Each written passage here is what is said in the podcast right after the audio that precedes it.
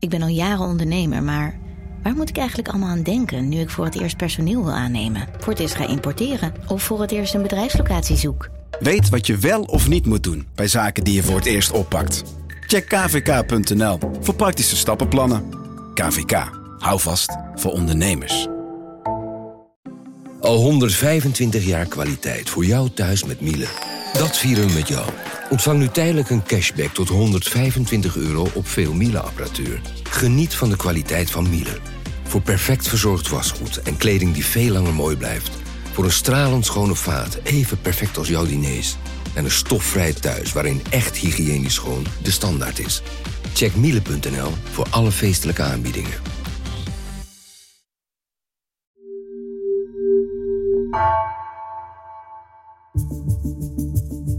Vanaf de redactie van NRC het verhaal van vandaag. Mijn naam is Thomas Rup.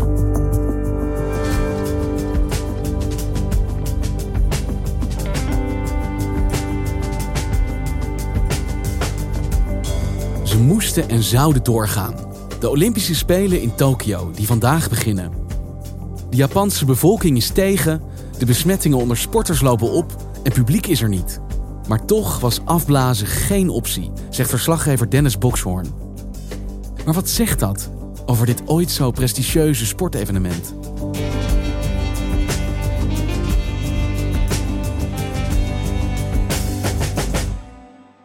Hey Dennis, ik spreek jou vanuit Japan. Het is jou gewoon gelukt om daar te komen. Zeker, ja. Ongeveer een maand geleden begon de hele malle molen. Uh, ik moest een dagelijkse gezondheidscheck bijhouden. Hoe voel je je? Heb je koorts? Wat is je temperatuur? Dus ik moest ook een elektrische thermometer aanschaffen. Zo eentje met infrarood, weet je wel, voor je voorhoofd. Je moest twee weken lang elke dag aan Japan laten weten hoe je je voelde. Ja, en of er iemand bij me in de buurt was geweest die misschien hoestte of zich niet lekker voelde of een loopneus had of whatever. Ja. Ik had uh, een PCR-test nodig en niet één, zoals gebruikelijk is, maar, maar twee. Binnen 72 uur voor vertrek. Er was ook wel weer stress, want uh, ja, ik ben ook dubbel gevaccineerd. Maar het had zomaar gekund dat ik dan alsnog een positieve test had afgeleverd en dat ik dan niet naar Japan kon. De Japanse autoriteiten vroegen ook om een activity plan. Dat behelste dus dat ik gedurende de eerste twee weken van mijn verblijf in Japan heel minutieus en heel precies aan moest geven uh, wanneer ik waar zou zijn. En dat is goedgekeurd uiteindelijk, dus de dag voor vertrek. Ja. Dus jij bent de afgevaardigde, om het maar even zo te noemen, van NRC om verslag te doen van de Olympische Spelen die vandaag beginnen. Maar tot een dag van tevoren wist je niet of dat ook zou gaan lukken. Nee, een dag voor vertrek eigenlijk nog niet. En ik werd die ochtend pas gekleerd door de autoriteiten om het land binnen te komen. Dus je kunt je voorstellen dat ik tamelijk gestrest die kant op vloog. Vliegtijd naar Tokio 10 uur en 40 minuten. Dat betekent dat we dicht bij onze schema aankomsttijd verwachten te arriveren daar. Maar je bent er. Ik ben er, ik ben er. Ja, ongelooflijk. Ik kwam aan uh, samen met heel veel sporters in het vliegtuig gezeten, met uh, andere journalisten. En kreeg ik een buisje in mijn handen geduwd. Plastic buisje, moest ik in spugen. Uh, en dat werd ter plekke getest. Wel grappig. Ik werd in een hokje geleid en daar hadden ze een foto opgehangen met een foto van een citroen en van een ander Japans zuur ding. In geval je een droge mond had. Toen stond eronder Imagine. Nee, Zodat je gaat saliveren van het zien van een afbeelding ja, ja, van een citroen. Ja. De hele procedure in totaal uh, om door de douane te komen ongeveer vijf uur. Uiteindelijk was ik uh, negatief, kreeg ik mijn accreditatie omgehangen en uh, daar in een taxi geladen alleen. En die bracht me naar mijn hotel, want ik mocht met niemand in aanraking komen verder. Nou ja, toen begon mijn quarantaine. Uh, drie dagen in opsluiting op een hotelkamer. En dat niet alleen. In de lobby van het hotel was er ook een bewaker die me elke dag in de gaten hield. Ik mocht wel naar buiten voor een boodschap een kwartiertje mocht dat duren. En ook uh, op mijn hotelkamer moest ik nog elke dag, de eerste drie dagen, uh, spugen in een buisje. En dat buisje moest ik dan vervolgens in een papiertje rollen. Dat papiertje met dat buisje moest ik in een plastic zakje doen. Dat zakje dicht doen en aan een meneer afgeven die dat kwam halen. Oké, okay, thank you. Good luck. Maar daar ben je ook doorheen en nu ben je dan eindelijk vrij om te gaan en staan waar je wil. Ja, nee, dat is niet helemaal het geval, want um, ik word gedurende mijn hele verblijf in Japan uh, netjes gevolgd door de autoriteiten met een GPS-tracker. Dus, uh, Wat? Je hebt een tracker uh, om? Ja, nou ja, die zit in mijn telefoon, dus ik moest een app downloaden. En daarmee volgen de autoriteiten mijn gangen in Japan. Dus ja, ik, ik zie het niet, ik zie niemand me schaduwen, maar het is toch echt het geval. En Ik kreeg vlak voordat ik naar Japan ging een mail met een bijlage waarin stond: The people of Japan will watch your every move.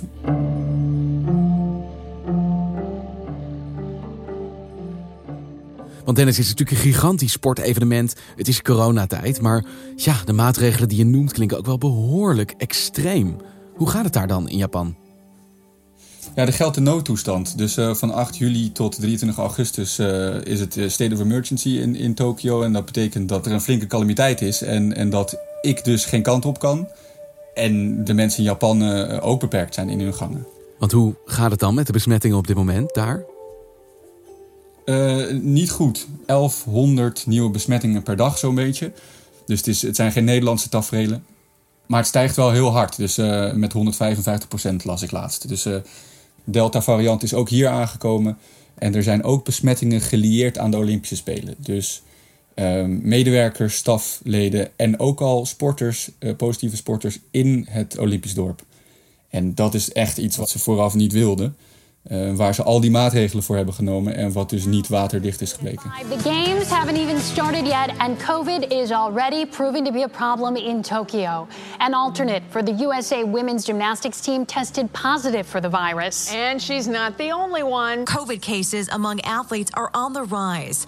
Team USA took another hit after beach volleyball player Tyler Krabs contracted the virus, as did Dutch skateboarder Candy Jacobs. Other events like gymnastics tennis en soccer all impacted by teammates testing positive. Want als ik van jou hoor hoe ingewikkeld het nu al is en dat er al de eerste besmettingen plaatsvinden daar bij dit gigantische evenement, vraag je toch wel een klein beetje af: had dit wel door moeten gaan daar? Ja, en de Japanners zien dat ook helemaal niet zitten. Dus uh, uit de laatste peilingen blijkt dat 55% nu nog altijd wil dat ze worden afgelast. Dus uh, ze zien het echt niet zitten, de lokale bevolking. Maar vrij recent heeft de hoofd van de Wereldgezondheidsorganisatie, meneer Tedros uit Ethiopië, gezegd: ze moeten doorgaan, de Spelen. De fakkel, de Olympische fakkel, kan als, als baken van hoop fungeren in, in deze moeilijke tijden. Dus als hij dat zegt, ja, dan lijkt het me heel sterk dat ze naar de Japanse bevolking gaan luisteren. Um, en dan gaan ze gewoon door. Want waarom moet dat kosten dat kost dit jaar doorgaan? Ja, er staat uh, ontzettend veel geld op het spel. Er zijn on ontzettend veel kosten gemaakt. Het, is al, het zijn hallucinante bedragen. De schattingen lopen uiteen van 13 tot 30 miljard dollar aan investeringen om dit toernooi uh, van de grond te krijgen. Door het uitstel zijn die kosten alleen maar verder toegenomen, met 3 miljard in een jaar. Um, er is te veel geld in geïnvesteerd en dat moet worden terugverdiend de Japanner, de belastingbetaler, heeft betaald voor dit evenement. Er is geen weg terug. Want hoe denken ze dat überhaupt terug te kunnen verdienen, zo'n bedrag in deze tijd? Zonder, nou ja, maar iets te noemen, massaal publiek.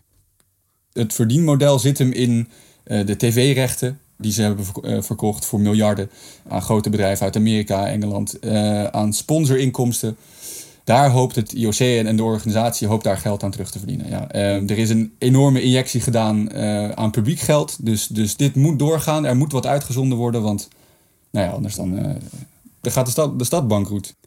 Want wiens portemonnee is hiermee gemoeid? Wie zijn het bij elkaar die al dit geld ophoesten? Je hebt het organisatiecomité van de stad Tokio in dit geval. Um, maar zij zijn niet de eigenaar van de Spelen. Dat is het IOC, het Internationaal Olympisch Comité. Zij zijn eigenaar van de Spelen. Uh, hun, hun zakken worden in feite gevuld. Zij compenseren het organisatiecomité met een bedrag per, per spelen. Maar ja, zij incasseren ook het meeste geld. Het IOC bepaalt hoeveel ze en of ze überhaupt geld terugstorten aan het organisatiecomité. Dus het IOC verdeelt en heerst.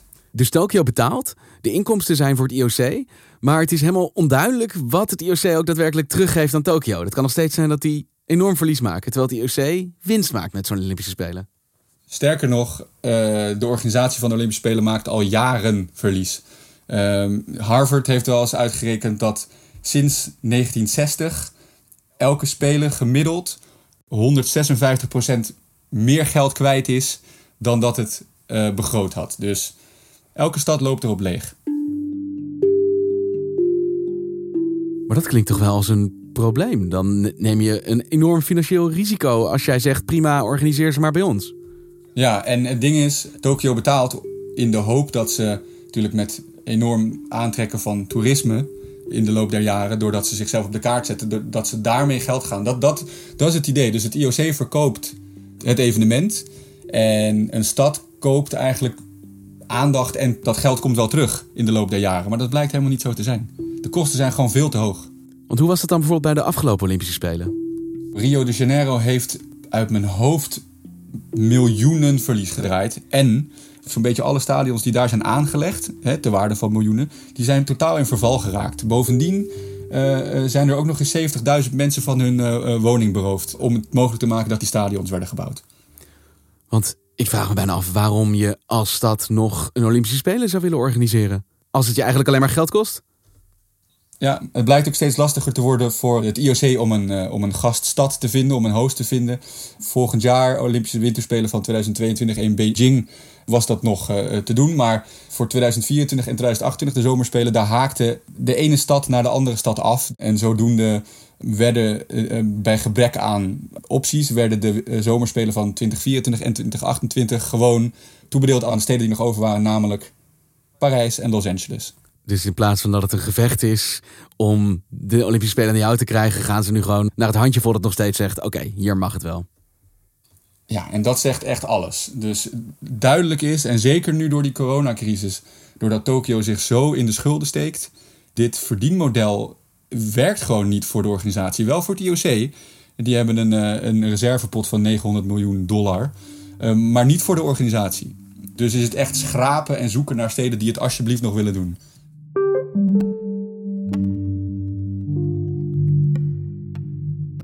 Want hoe is het zo ver gekomen met het meest glorieuze sportevenement op aarde dat eigenlijk geen stad het nog in zijn hoofd haalt om dat naar hen toe te halen? Nou ja, de moderne spelen zijn sinds 1896 uh, eh, georganiseerd. Er uh, was een Fransman, Pierre de Coubertin, die was een idealist en die wilde graag sport organiseren, verboedering, dat soort zaken. En hij organiseerde de, de eerste uh, moderne spelen in 1896 in Athene, daar waar de spelen eh, geboren zijn, zou ik willen zeggen. In de jaren 60, 70, 80, tijdens de Koude Oorlog, werd de Spelen gebruikt door, uh, door de Sovjet-Unie en uh, door Amerika om um, ja, te wedijveren op de sportvelden. Dus het werd echt een soort politieke spelen, zou je kunnen zeggen. Mm -hmm. Tot 1984, de Spelen van Los Angeles. Daar was men uh, voor het eerst doordrongen van het feit dat je heel veel geld kunt verdienen aan de Spelen. Wat was er nou gebeurd in 1976, Olympische Spelen Montreal? Die stad die, die was bijna bankroet gegaan door de organisatie van de Spelen. 2 miljard dollar aan schulden. Um, en dat wilden ze in Los Angeles 84 voorkomen. Um, dus hadden ze bedacht om alle onderdelen van de Spelen te verkopen. Dus je kon zelfs als bedrijf de Olympische vlam per kilometer sponsoren. Dus uh, er zijn grote concerns ingestapt in de vlam. Uh, McDonald's sponsorde de bouw van het uh, Olympisch zwemstadion. Feel like you're part of the Olympic action. Play McDonald's when the US wins, you win Olympic games. What's your 7-Eleven sponsorde iets. Traditionally, America's cyclists have had to train without the advantage of proper facilities. So 7-Eleven built a track in Colorado. Uh, Snickers werd de officiële snack. Dus duidelijk werd dat je uh, heel veel geld kon verdienen met het exploiteren van tv-rechten. Um, nou ja, en dat gebeurde op dat moment. En uiteindelijk, 1984, de uh, Los Angeles Games, ook wel de Hamburger Games genoemd door, door McDonald's, kwam met een netto winst van 200 miljoen. Maar er zit ook wel een keerzijde aan, kan ik me zo voorstellen. Dat een evenement met hoogdravende idealen nu tot in zijn vezels vercommercialiseerd is. Ja, dit is precies wat Pierre de Coubertin destijds niet wilde. Die wilde geen uh, commerciële spelen, want die was bang voor corruptie. Uh, en dat was 80 jaar na dato uh, daadwerkelijk wel gebeurd. Er is weinig over van, van het solidariteitsbeginsel van iedereen laten sporten, dat is het belangrijkst. Het gaat er nu echt gewoon om dat er geld verdiend wordt. En dat die hele molen van atleten, van sportbonden, van IOC, van organisatie, dat die heel erg van elkaar afhankelijk is en dat die blijft draaien. Want als dat niet gebeurt, dan, ja, dan, dan stort de hele, het hele businessmodel van de Spelen in. En geld dat verdiend moet worden voor het IOC, terwijl de stad die het organiseert dus mogelijk, zeg jij, failliet kan gaan als hij niet oppast. Nee, klopt.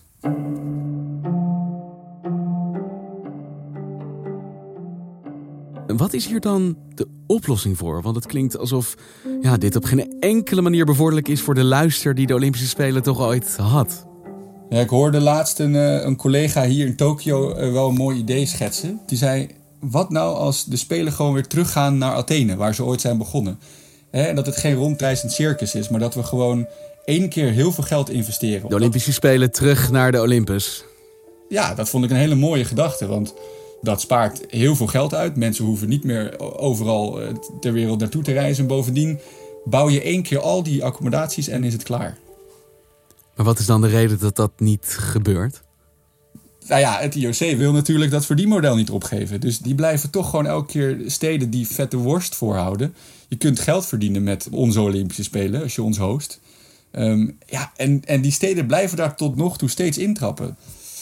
En afgelopen woensdag werd bekend wie de volgende uh, host is van de Olympische Spelen, namelijk in 2032. Now, I don't want to ruin your yarn, Gab, but surely, uh, surely this is in the bag. Surely Brisbane gets this. Oh, Chris, well, Matt Carroll said that it's not over yet. En dat wordt Brisbane in Australië. The International Olympic Committee has the honor to announce that the games of the 35th Olympiad are awarded to Brisbane, Australia.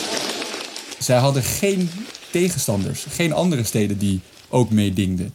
Dan, dan denk ik echt, is het dan nog steeds niet duidelijk nu uh, uh, dat je daaraan onderdoor gaat, Brisbane? Ja, blijkbaar niet. Blijkbaar is, dat, is die belofte van die magische Olympische Spelen zo, zo sterk. Dat je er bereid uh, toe bent om, nou ja, om in elk geval te riskeren dat je er failliet aan gaat.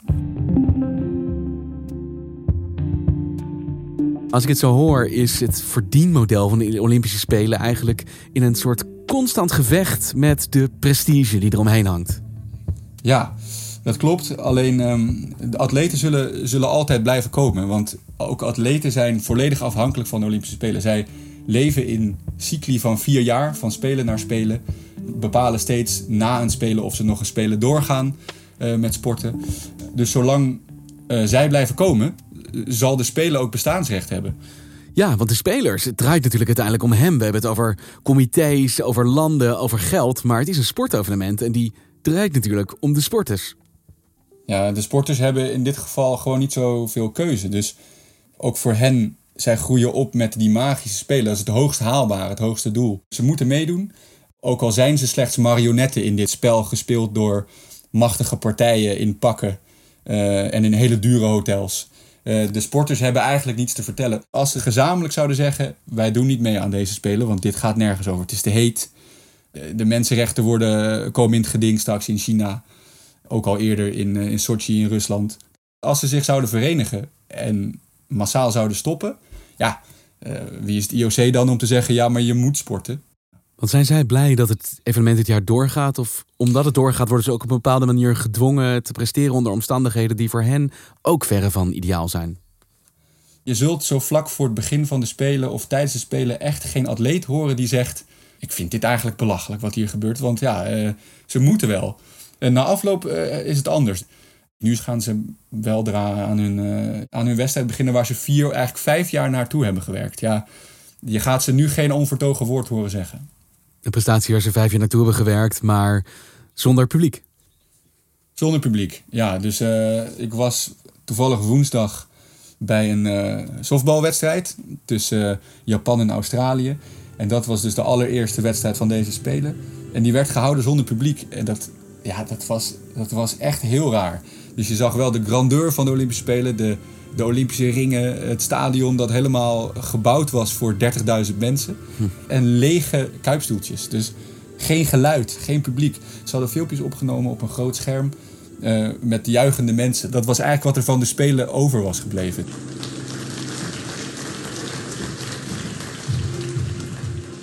Bij de Spelen, bij sport, hoort geluid.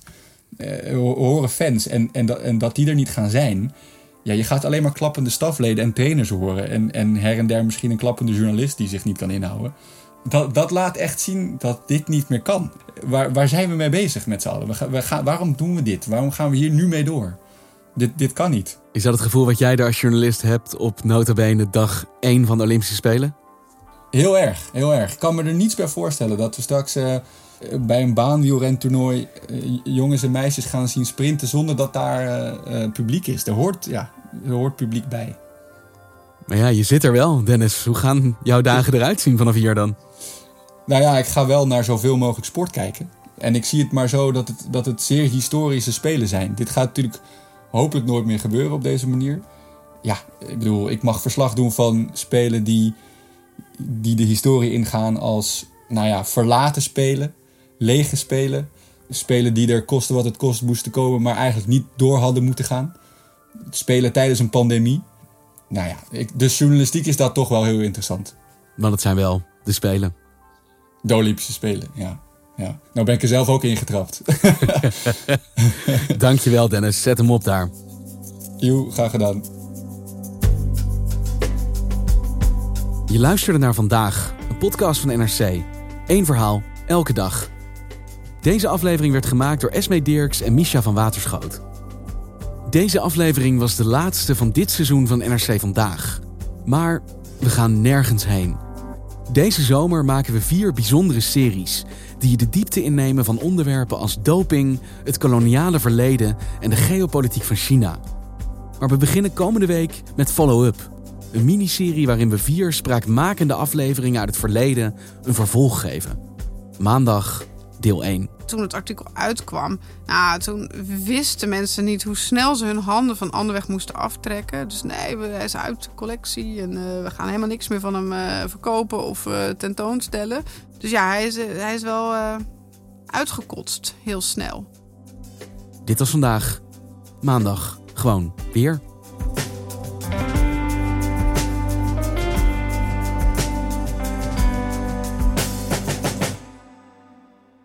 Voorkom dat je vermogen verdampt op je bankrekening. Beleg bij Bridgefund in kortlopende leningen aan Nederlandse MKB'ers. Inleg vanaf 100.000 euro en rendement tot wel 5,25% per jaar. Bridgefund. Make money smile. Let op, u belegt buiten AFM-toezicht. Geen prospectusplicht voor deze activiteit.